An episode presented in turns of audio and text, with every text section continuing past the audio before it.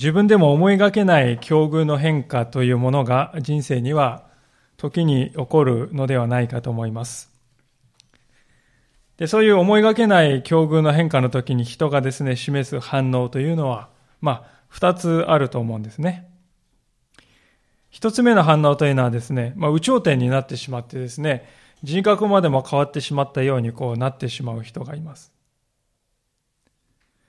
で、もう一つのタイプの人はですね、流されない人ですね。流されないで淡々とですね、同じ生き方を守り続けるという人がいます。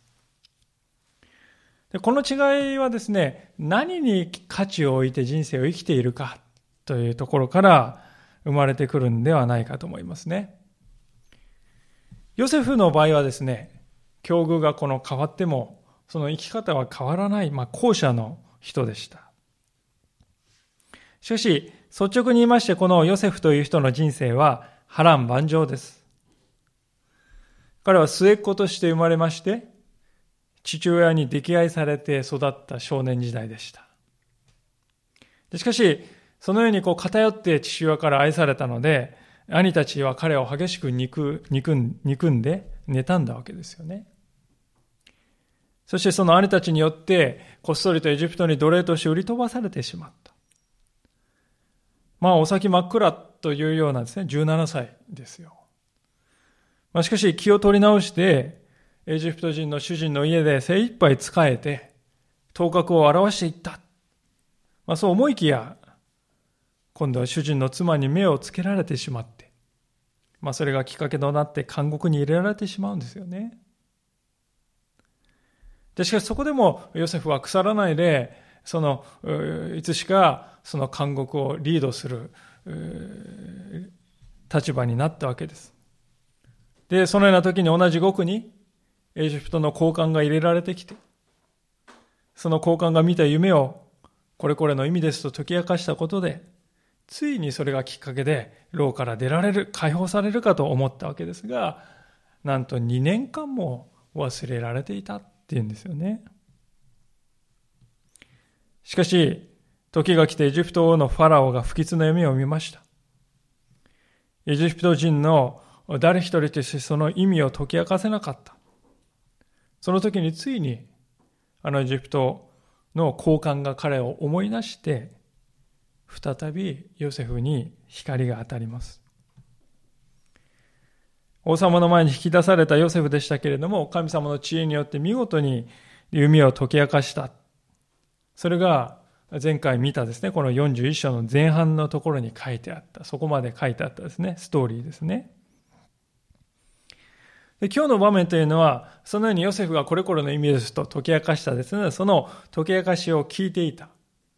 まあ、ファラオの玉座の周りにね、高官たちが集まってふんふんって聞いてたんでしょうね。でその人たちがですね、示した思いがけない反応、その反応から場面が、今日の場面が始まるのです。もう一度37節からのところをお見しますが、このことはファラオとすべての家臣たちの心にかなった。そこでファラオは家臣たちに言った。神の霊が宿っているこのような人が他に見つかるだろうか。ヨセフのですね、解き明かしを聞いたファラオは見事だ。簡単な声を上げますね。そしてヨセフのことを神の霊が宿っている人だと認めたっていうんですよね。まあ、ファラオが言う神というのは、エジプトのこの多神教のですね、感覚で言っているのでありまして、ああ、ヨセフの信じている神様をファラオも信じたんかなと。そういうわけではないと思いますけども。しかしそれでもファラオはヨセフによる夢の解き明かしを聞いて、ああ、この人には人の知恵を超えた何かがある。人間の知恵を超えた知恵を持っている人だと認めたということですね。どうしてファラオほどの人がこんなことができたのかというと、それはですね、ヨセフがそもそもファラオの前に出された最初のその時にですね、真っ先に私ではありません。神が知らせてくださるのですと言っていたんですよね。最初からですね、自分の信仰をはっきりと表明していたということです。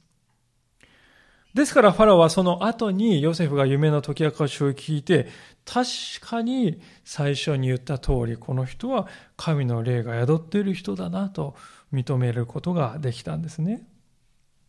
これは私たちに何を教えているかというと、自分自身にの、自分自身のこの信仰というものを周りにしっかり語るということですよね。証しするということです。私はクリスチャンなんです。聖書の神様を信じてますよ。と言うということですね。まあ、往々にしてありがちな、いや、そんな私を見ないでイエスさんを見てください。とまあ、私はそんな小さなものですから、まあ、そういうふうに、それが謙遜だと思うんですけど、聖思われてるんですけど、聖書はそうではなく、私はクリスチャンです。神様が私の人生を導いてくださってますと。そういうふうに言うということが大事だと語ってるんですね。で、そういうふうにこう言っているのならば、周りの人はですね、その人の歩みを神様と結びつけて考えることができるわけですね。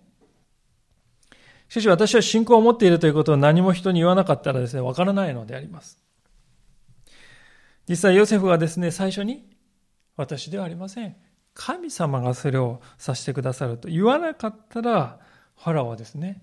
ヨセフをこれほど取り立てなかったかもしれないと思うんですね。イエス様は弟子たちにですね、何と言われたでしょうか？あなた方の光を持っている光を人々の前で輝かせなさいって言うんですよね。あなた方は信仰というこの心の光を持っているなら、それを隠してしまわないで人々の前で輝かせてごらんなさい。イエス様は弟子たちに命じました。信仰というものは隠しておくと力を発揮しません。証ししてこそ力を生んでいくんだということですね。ファラオはヨセフのですね、解き明かしを聞いて、なるほどと感心していたことでしょう。目を丸くしながら感心していたでしょう。まあその顔を思い描くんですよね。どんな顔してファラオはこれを言ってたんかなと。まあ、その時にですね、本当にこのヨセフが信仰を表していたということの意味をね、本当に教えられるんであります。まあ、こうしてファラオはヨセフを認めて非常に高く評価した、そういう始まりですけれども、その後にファラオが語った言葉っていうのはもうその日ではない、さらに驚くべきものであったわけですね。39節ですが、ファラオはヨセフに言った。神がこれらすべてのことをお前に知らされたからには、お前のように悟くて知恵のある者は他にはいない。お前が私の家を治めるがよい。私の民は皆お前の命令に従うであろう。私が勝っているのは多いだけだ。ファラオはさらにヨセフに言った。さあ、私はお前にエジプト全土を支配させよう。そこでファラオは自分の指輪を指から外してヨセフの指にはめ、天布の衣服を着せ、その首に金の首飾りをかけた。そして自分の第二の車に彼を乗せた。人々は彼の前にひざまずけと叫んだ。こうしてファラオは彼にエジプト全土を支配させた。ファラオはヨセフに言った。私はファラオだ。しかしお前の許しなくしては、エジプトの国中で誰も何もすることができない。えー、聖書の中にはですね、忘れられていたものが顧みられて恵みを受けるっていうね、そういうこう話、まあ、そういうモチーフがたくさん出てきますけれども、このヨセフの変化っていうのは、その中でも最大級のものだと思いますね。で、あまりにも大きな変化なので、ちょっとこれ都合良すぎるんじゃないでしょうかと感じる方も中にはいるようです。たった一度夢を解き明かしただけで、エジプトの王が外国出身の青年に国全体を任せるなんていうことは、非現実的であってありえないんではないかと感じる人、考える人もいるようですね。エジプトで発掘されたいろいろな資料の中にヨセフらしき人物の名前が見つかっていないということもその根拠として挙げられることもあるわけです。で、この問題っていうのはですね、つまりこのどうしてヨセフはこれほど取り立てられたのかということはとても大事な問題ですから少しここで詳しく考えてみたいと思うんですけども、まあ、結論から言いますと3つのポイントを考慮することで、これは十分に説明がつくということを今からお話したいと思うんですが、まず第一のことはですね、エジプトにおいて当時夢というものがどれだけ大きな意味を持つものと言われて、されていたかということですね。王様が特に見る夢というのは極めて重要なものだっていうふうに考えられていました。国の未来がかかっていることだっていうふうにね、考えていたわけです。古代エジプト人は。ですから、夢を解き明かすための専門のプロがいるわけですよね。そして夢解き明かし大辞典。ね。まあ、以前も言いましたけれども、こういうものが夢に出てきたときは、それはこれを表しているんだとか言って、こういろいろ解説がある、そういう本が実際それは見つかっているわけです。で、そういうのがあるにも、プロがいて、時点もあるにもかかわらず、ファラオがこの度見た夢を解釈できる人は誰一人いなかった。で、それをヨセフが来て見事解き明かした。そうなるとですね、ヨセフというのはエジプトのプロの夢の専門家の中でも第一級の人であるっていうふうに見なされても、これは全然不思議ではないですね。それどころか、ちょっと人間離れした力。まあ、ファラオが言っているように神の霊が宿っている人だというふうに人々が見なしてもこれは違和感ないんですね。え、でも外国人がそんな簡単に取り入れられる、取り入れられるっていうのはどうですか？でもこの時エジプトというのはですね、大陸の国家でありますか？ら、日本のような島国ではないので、当時も外国人はですね、実力があれば政治の世界で活躍していた。実際にこういう人がですね、えー、カナン出身のフルという人が政府の高官であったというのは記録によって見つかっています。ですから、ヨセフが外国人であっても、エジプトでこのように取り立てられたということは不思議なことではないですね。能力さえあれば取り立てられた。二番目のですね、根拠というのは他ならぬこのヨセフの姿を見るときにわかるわけですね。彼のこの解き明かしというのはですね、皆さん、無理にこうこじつけて、なんかこう、こねくり回して作ったんではなくて、とても妥当な解き明かしだったということですね。そしてこれあの前回も説明しましたけれども、彼は単にその意味はですね、こういう意味です。それで終わったんではなくて、それに対してこういう方策を取ったら良いと思いますと。具体的に取るべき、行うべきこともセットでちゃんと語っていたんですね。で、これはですね、困っているファラオにとってはとても大事なことでしたね。そして、王の前で解き明かしをしているヨセフがですね、実に謙虚な態度を持っていたということも、とてもプラスに働いたと思いますね。俺が俺が、自分をアピールする人ではなくてね、いや、私ではないんです。神様がそれを教えてくださいますと。そういう信仰を彼が表したんですね。ファラオという人はエジプトの最高権力者でありますから、自分のところにはですね、いっぱいこの権力に取り入ろうとするね、ごまを吸ってくる人はいっぱいいたわけですよ。ヨセフの中にはそういう態度がみじんもない。ね、自分がいかにすごい人間かっていう人ばっかりいる中でですね、えヨセフは私ではありません。神様が。非常にそれはですね、ファラオにとっては印象深く映ったんですね。長年13年間も、17歳から30歳まで13年間も奴隷としてエジプトで仕えてきたヨセフでしたけれども、彼はね、それで卑屈になってしまった。もう自分なんかね、どうせとか言って言うんじゃなくて、本当の意味で私は神様に頼って生きていこうと考える人に変わっていたわけですよね。で、そういう姿を見てファラは心打たれたと。この人物ならばと。まあ、そういうことがあったと思いますね。3番目のポイント、最後のポイントはですね、じゃあなんでヨセフのそんな素晴らしいヨセフの記録が残っていないんでしょうかね、ということについてですけどもね。これはあの、後の時代のエジプトの政治状態っていうのは考えるとよくわかると思うんですよね。この創世記の次には出エジプト記っていうのがありますが、出エジプト記っていうのはどういう始まり方をするかって言いますと、後のエジプト何百年の後のエジプトっていうのはヨセフのことをみんな忘れてしまって、イスラエル人がどんどんね、出産して増えていくんで、恐れをなして、イスラエル人を痛めつけようとして奴隷にしていたっていう、そういう場面から始まるんですね。でそういう後の歴史がありますから、そうなるとですね、皆さん、奴隷として今使っている一人、その中の一人がかつてエジプトでナンバー2まで行っていた人だったという、この歴史っていうのはですね、皆さん、都合悪いですよね。奴隷として今、古希使っているのですね、かつて奴隷、その民族の中からエジプトのナンバー2まで行った人がいた。ですから、ヨセフの存在というのはなかったことにされる。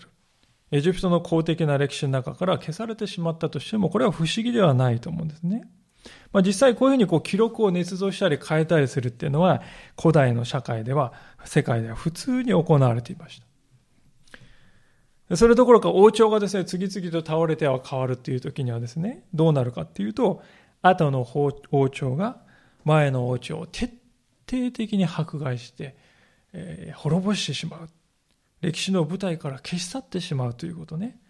これが皆さん、え何千年の歴史の中で普通に起こっていたということですね。ですからヨセフの記録が今現在見つかっていないからといって聖書のこの話を疑い深く見るのは逆にそれは歴史というものを知らない、態度だと言えると思うんです。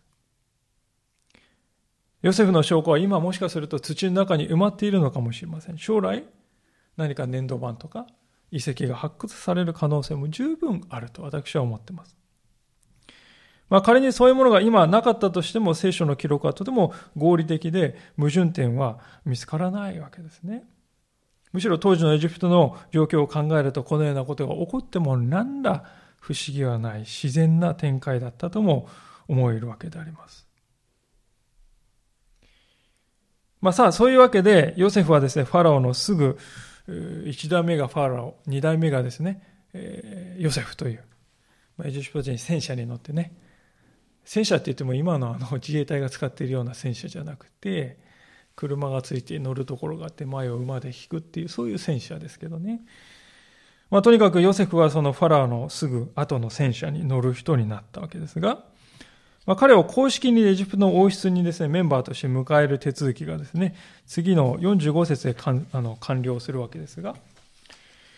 ファラオはヨセフにツァフェナテ、パネアハという名を与え、オンの妻子ポティフェラの娘、アセナテを彼の妻として与えた。こうしてヨセフはエジプトの地を監督するようになった。まあ、ツァフェナテ、パネアハというちょっと下を噛みそうな名前ですけど、どういう意味なんだろうかっていろいろ議論がね、あるんですけども、非常に有力な説というのは、神は語られる、すると彼は生きるという意味だろうと言われていますね。ファラオはですね、あなたは神の霊が宿っている人だとヨセフに言いましたから、まあ、ヨセフの神を認めているわけです。ですから、えー、神は語られた。すると彼は生きる。まあ、そういう名前をヨセフにつけても不思議ではないと思いますね。またあの、ヨセフの結婚相手として選ばれたのは、このオンというところの妻子のアセナテという、妻子の娘のアセナテという若い女性です。このオンという場所はですね、太陽を神として拝む神殿があったところです。ですから、まあ、アセナテがどういう人だったかわからないわけですけれども、最初はそういうですね、太陽を拝む信仰を持ってたと思うんですね。しかし、後で見ますけど、二人の間に子供が二人生まれますが、その子供にはですね、イスラエルの神様を思う名前をつけています。ですから、このアセナテという人も、やがてヨセフと同じ信仰を持つに至ったと想像することは十分可能だと思うんですね。まあ、いずれにしてもファラオはですね、ヨセフにエジプトの名前を与えて、エジプトの中のこの交換のですね、娘を嫁がせることによって、何をしたかというと、ヨセフにね、権威を与えたわけですよね。確かな権威を与えた。一回の外国人のですね、青年に過ぎなかったヨセフが、こうしてエジプトの王宮に迎え入れられるための全ての手続きが整ったんです。誰からも見向きもされなかった。その人が今度はエジプト中の人々から見つめられる人に変わったわけであります。神様というお方は確かに見ておられるのだ。ということですね。一箇所聖書を開けてみたいと思うのですけれども、第一ペテロの5章の6節というところでありますが、第一ペテロ5章6節これは聖書の一番後ろの方ですが、新科学2017では471ページですね。第一ペテロの5章の6節です。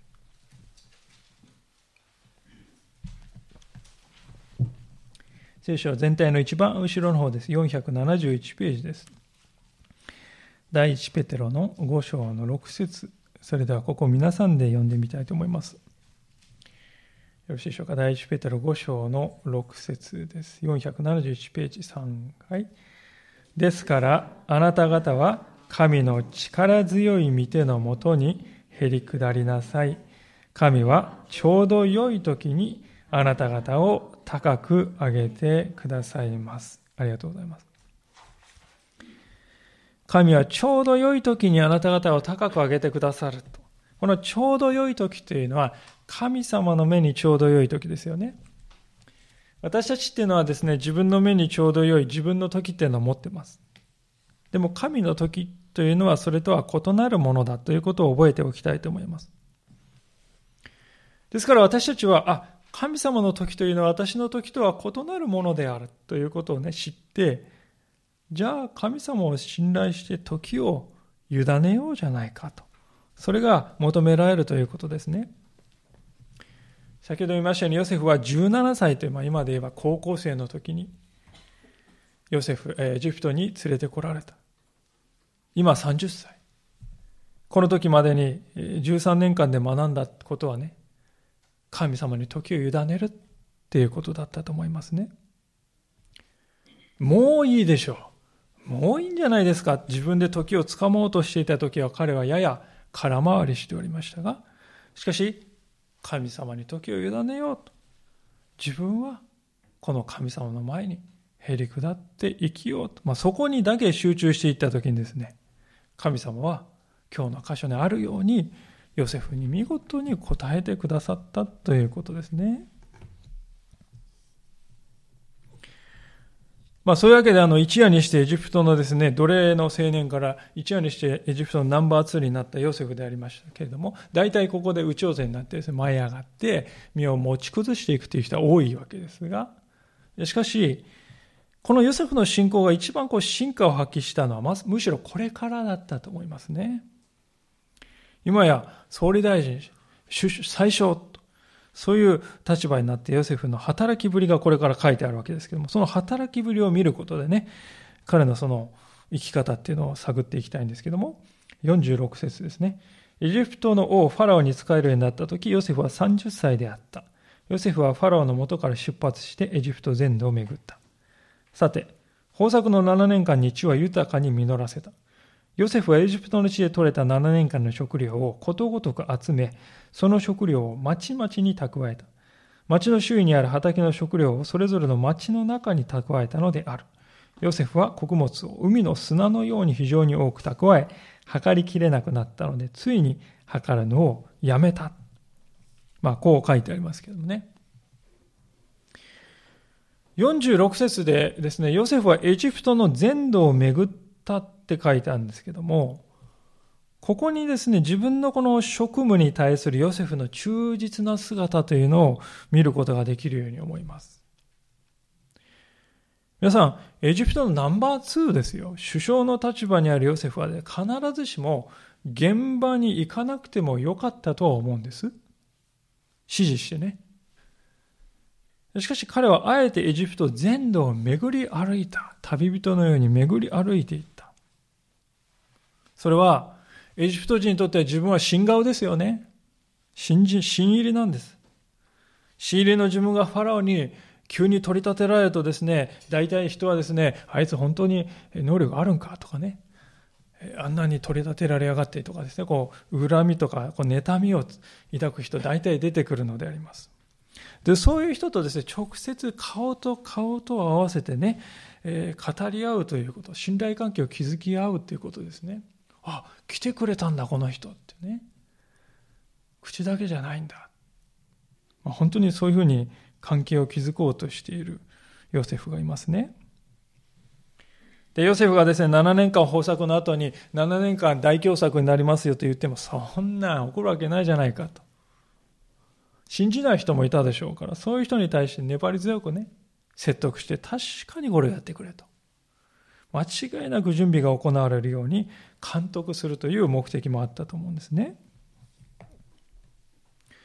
でもう一つ今読んだところヨセフがですね、優れた法則をとっているなと思うことがあるんですけれども、それは48節にあるように、蓄えた食料を中央に集めるんじゃなくて、それぞれの町に分散してばらけさせて蓄えていたということなんですね。皆さん、あの、普通、税として取り立てる穀物というのはですね、都に集めるのがこれ当然なんで、普通なんですね。例えば、あの、江戸時代などはですね、年貢米として取り立てたね、米はですね、江戸まで運ばないといけないわけですよ。当然ですよね。年貢は、あの、幕府の年貢をですね、それぞれの大名の領地に置いといていいからって、こんなことありえないわけですね。ヨセフはしかしそれをやってるっていうことです。それぞれの町に分散して蓄えているんですね。これはですね、ファラオのこの王室の利益よりも確実に来る飢饉の時にね、速やかに人々に分け与えるにはどうしたらいいかということを優先したということですね。ですからヨセフは確実にやってくる7年後のことをいつも考えながらとても戦略的に行動しているということです。しっかりとした長期計画を持って、それに従って行動しているということです。で、この姿勢に私たちも学ばされるところがあるんではないかと思います。行き当たりばったりの信仰生活ではなくて、5年後、10年後、15年後に自分はどうなっていたいのか。それをイメージして、そこに祈って行動していく。信仰者にはですね、そのような力が与えられているのだということですよね。で、こういうですね、優れた仕事ぶりをこの人は一体どこで身につけたんかなというふうにですね、疑問が湧くのであります。彼は高等教育を受けた人ではありません。17歳の奴隷少年としてやってきた。どうやってこのようなですね、仕事の仕方を身につけ、知恵を身につけたのかというと、それはですね、他でもない奴隷として主人に仕えて、そして犯罪者として入れられた監獄の中で学んだことでしょうね。エジプトにやってくるまでの少年時代のヨセフというのはどういう人だったかというですね、自分はどんなにか優れた人間であるかということをですね、誇っているような人でしたね。私はこんな素晴らしい夢を見たんですよ、お兄さんとか言ってね、こう、吹聴して回る。自分一人だけ豪華な服を着せられて、それをですね、ひらひら、こう、なんていうんですか、こう、なびかせながら、兄たちの前を歩くような弟でした。世間知らずで傲慢な少年でした。しかし、エジプトに来てそういう風で全部剥ぎ取られて、腰布一枚で使えないといけないような立場になったかもしれない。そこで彼は謙遜を学んでいったんですね。監獄での経験も重要なものだったと思います皆さん。信頼関係を一番築くのは難しい人って誰でしょうか？それは牢屋にいる人ですよね。犯罪者として捉えられている人たちですよ。で、そういう人たちと向き合って、この人から信頼を得るにはどうしたらいいかということをね、実地で学んでいったということですね。で、そういう経験が今、生かされているということです。実に全てがこの時のための準備として用いられていたということなんですよね。神の摂理というものに生きる人の幸いというものはどういうところにあるかというと、ここにあるんですね。すべてが無駄にならずに用いられていくというところです。何一つ無駄なものはない。私たちは時に、ああ、寄り道しちゃったな。人生で回り道をしちゃったな。まあそう思っていることがあるかもしれませんがね。そういうことが全て見事に生かされていくというありさまを私たちは見るのです。まそれはですね、パズルを作っているときは、このピース一体どこにはまるんかなって皆目見当つかないですよね。しかし、だんだんとピースがこうピタピタっとはまっていく。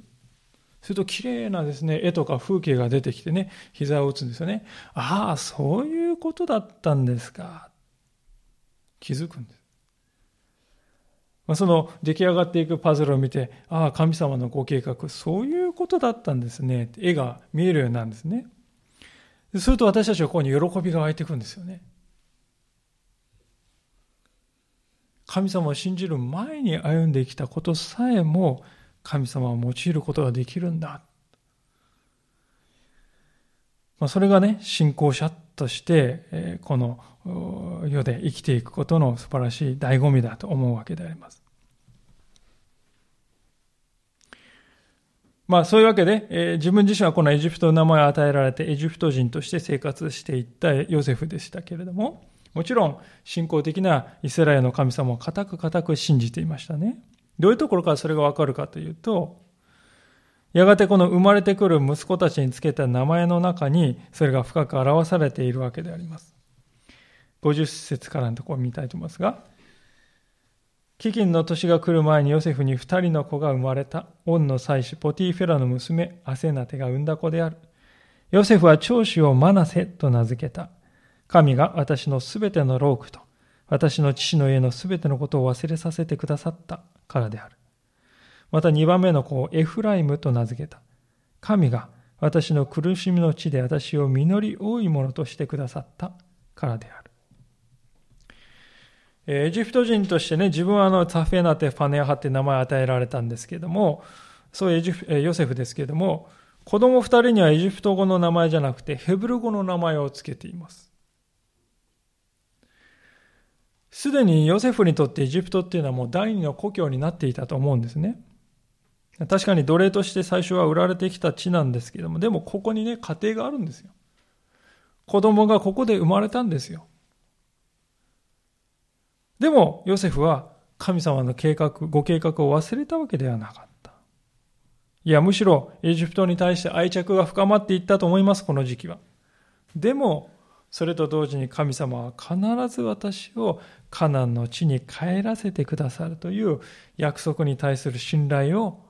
深めていった時だったと思いますね。ヨセフは自分はエジプトにおいては気流者、まあ、一時的にいる人、滞在している人だ。そのように生きるということを忘れなかったのです。今私がいるとこは一時的にいるのだ。本当にいるべきところは神様の約束の地なんだということを信じて歩んでいたということです。でこれは今、日本に生きている私たちにもそのまま当てはまるのではないでしょうか。私たちもこの地上でね、気流者です。一時的にこのところにいる存在です。やがて私たちはこの地を去る時がやってきますね。この地が、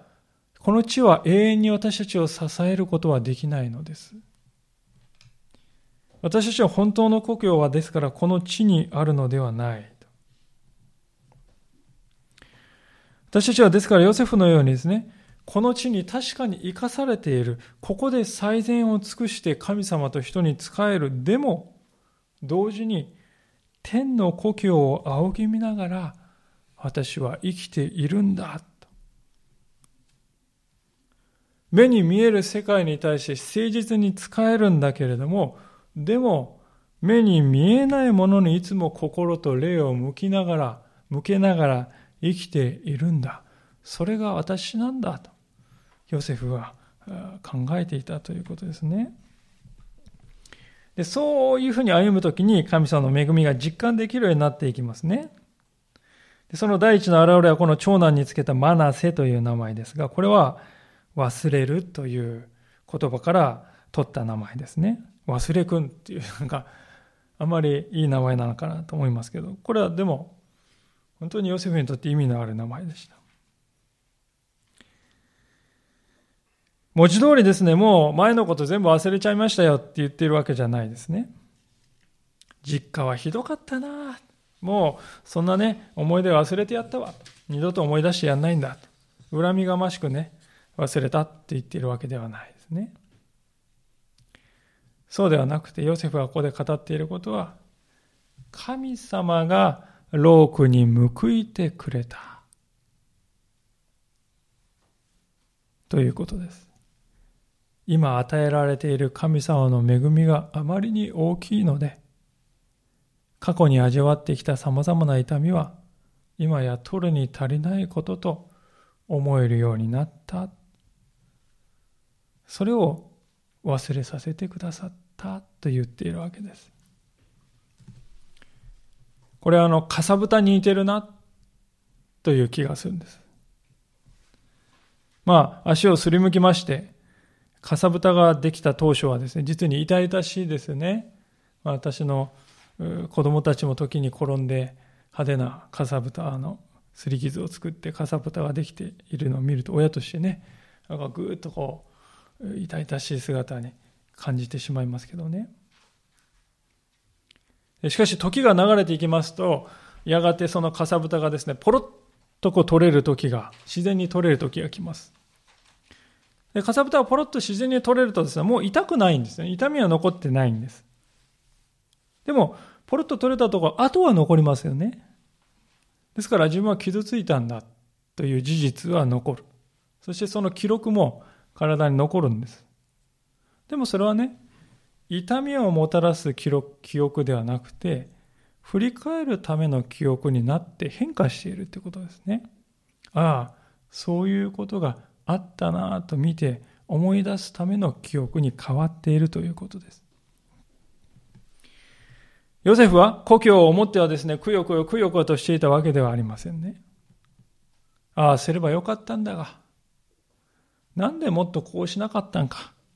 後悔しながら生きているわけではありません。むしろヨセフは、今私はエジプトにここ、このエジプトというところに置かれているけれども、ここで私はいかにして生きるべきかと、いつもそういう考え方を持って生きてますね。神様を信じて生きるということは、そういうふうに生きることができるように神様がしてくださるということです。ヨセフは決して嫌な記憶を消してやった。消去した。そうではない。しっかりと記憶しているんです。でもね、それは痛みを与える記憶ではなくて、恵みをもたらす記憶に変わっているということですね。人生における痛みの経験というのは確かに信仰を揺るがすんです。でも、反対に痛む経験がもし一つもなかったら、信仰というものを守るべきもの、守り通すべきものと真剣に考えただろうか。なかっただろうと思うんです。エジプトでのこの苦しみの経験はヨセフにですね、本質的に人生で大事なものは何なのかということを考えさせたと思うんですよね。家族が安全をもたらしてくれていた生活、でも家族から切り離されたら、あね、それも意味がなくなった。たった一人で異国の地で生きていかなくてはならなくなった時に、じゃあ私は誰に頼れるんだ？誰も頼る人がいない。何も自分は持っていない。じゃあ自分が誰に頼るのか？それは人ではなく神様なんだということを身をもってヨセフは知っていったに違いないと思うんです。まあ、始まり方は違いますけれども、私もですね、ヨセフとほぼ同じ年齢の18歳の時に、親元の神奈川県を離れて仙台に来て一人暮らしを始めました。まあそれから25年経ちました。その25年大半はですね、故郷ではない、えー、東北で過ごしております。でもその25年が私を形作ってくれたと思うんですね。困難もたくさんありました。病気で苦しめられた時も、あるいは友達が死ぬ時も、それを自分で見つけなくてはならないという痛みもありました。自分のプライドの高さをですね、思い知って愕然とさせられる時もありました。そうした問題を経験する中で次第に私は、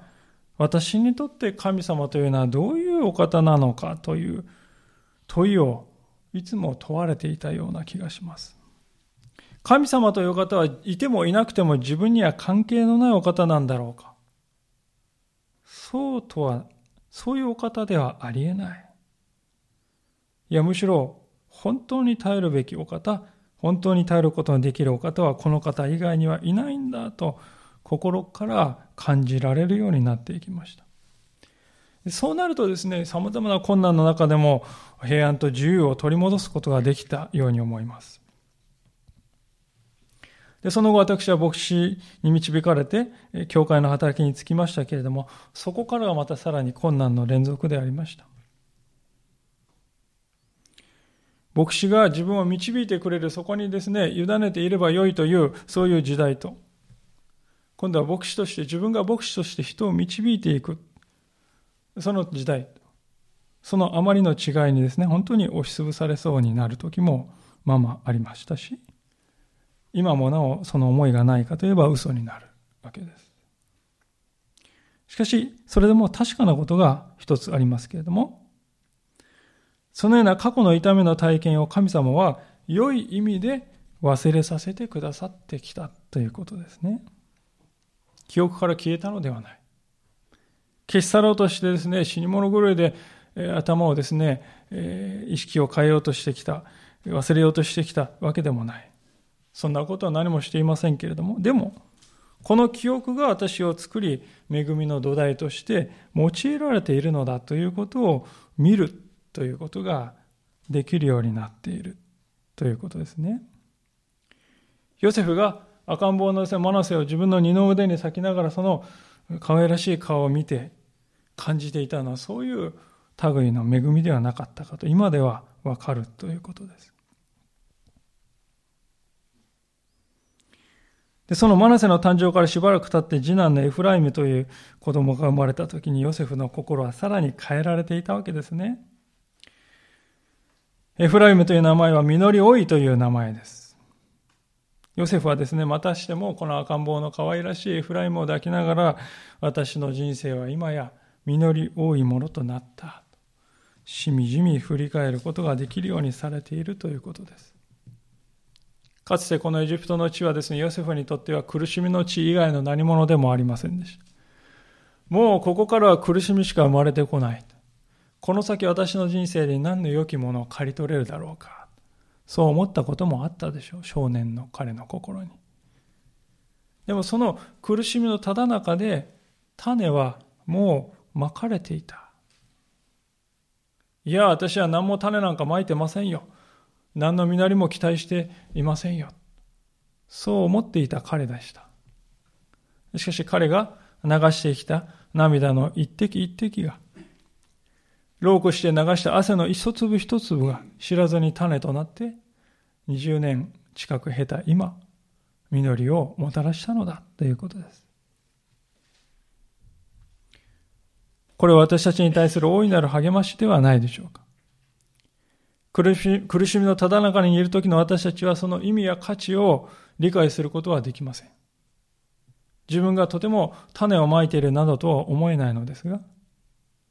しかし聖書の中に次のように書かれている言葉に目を留めたいのです。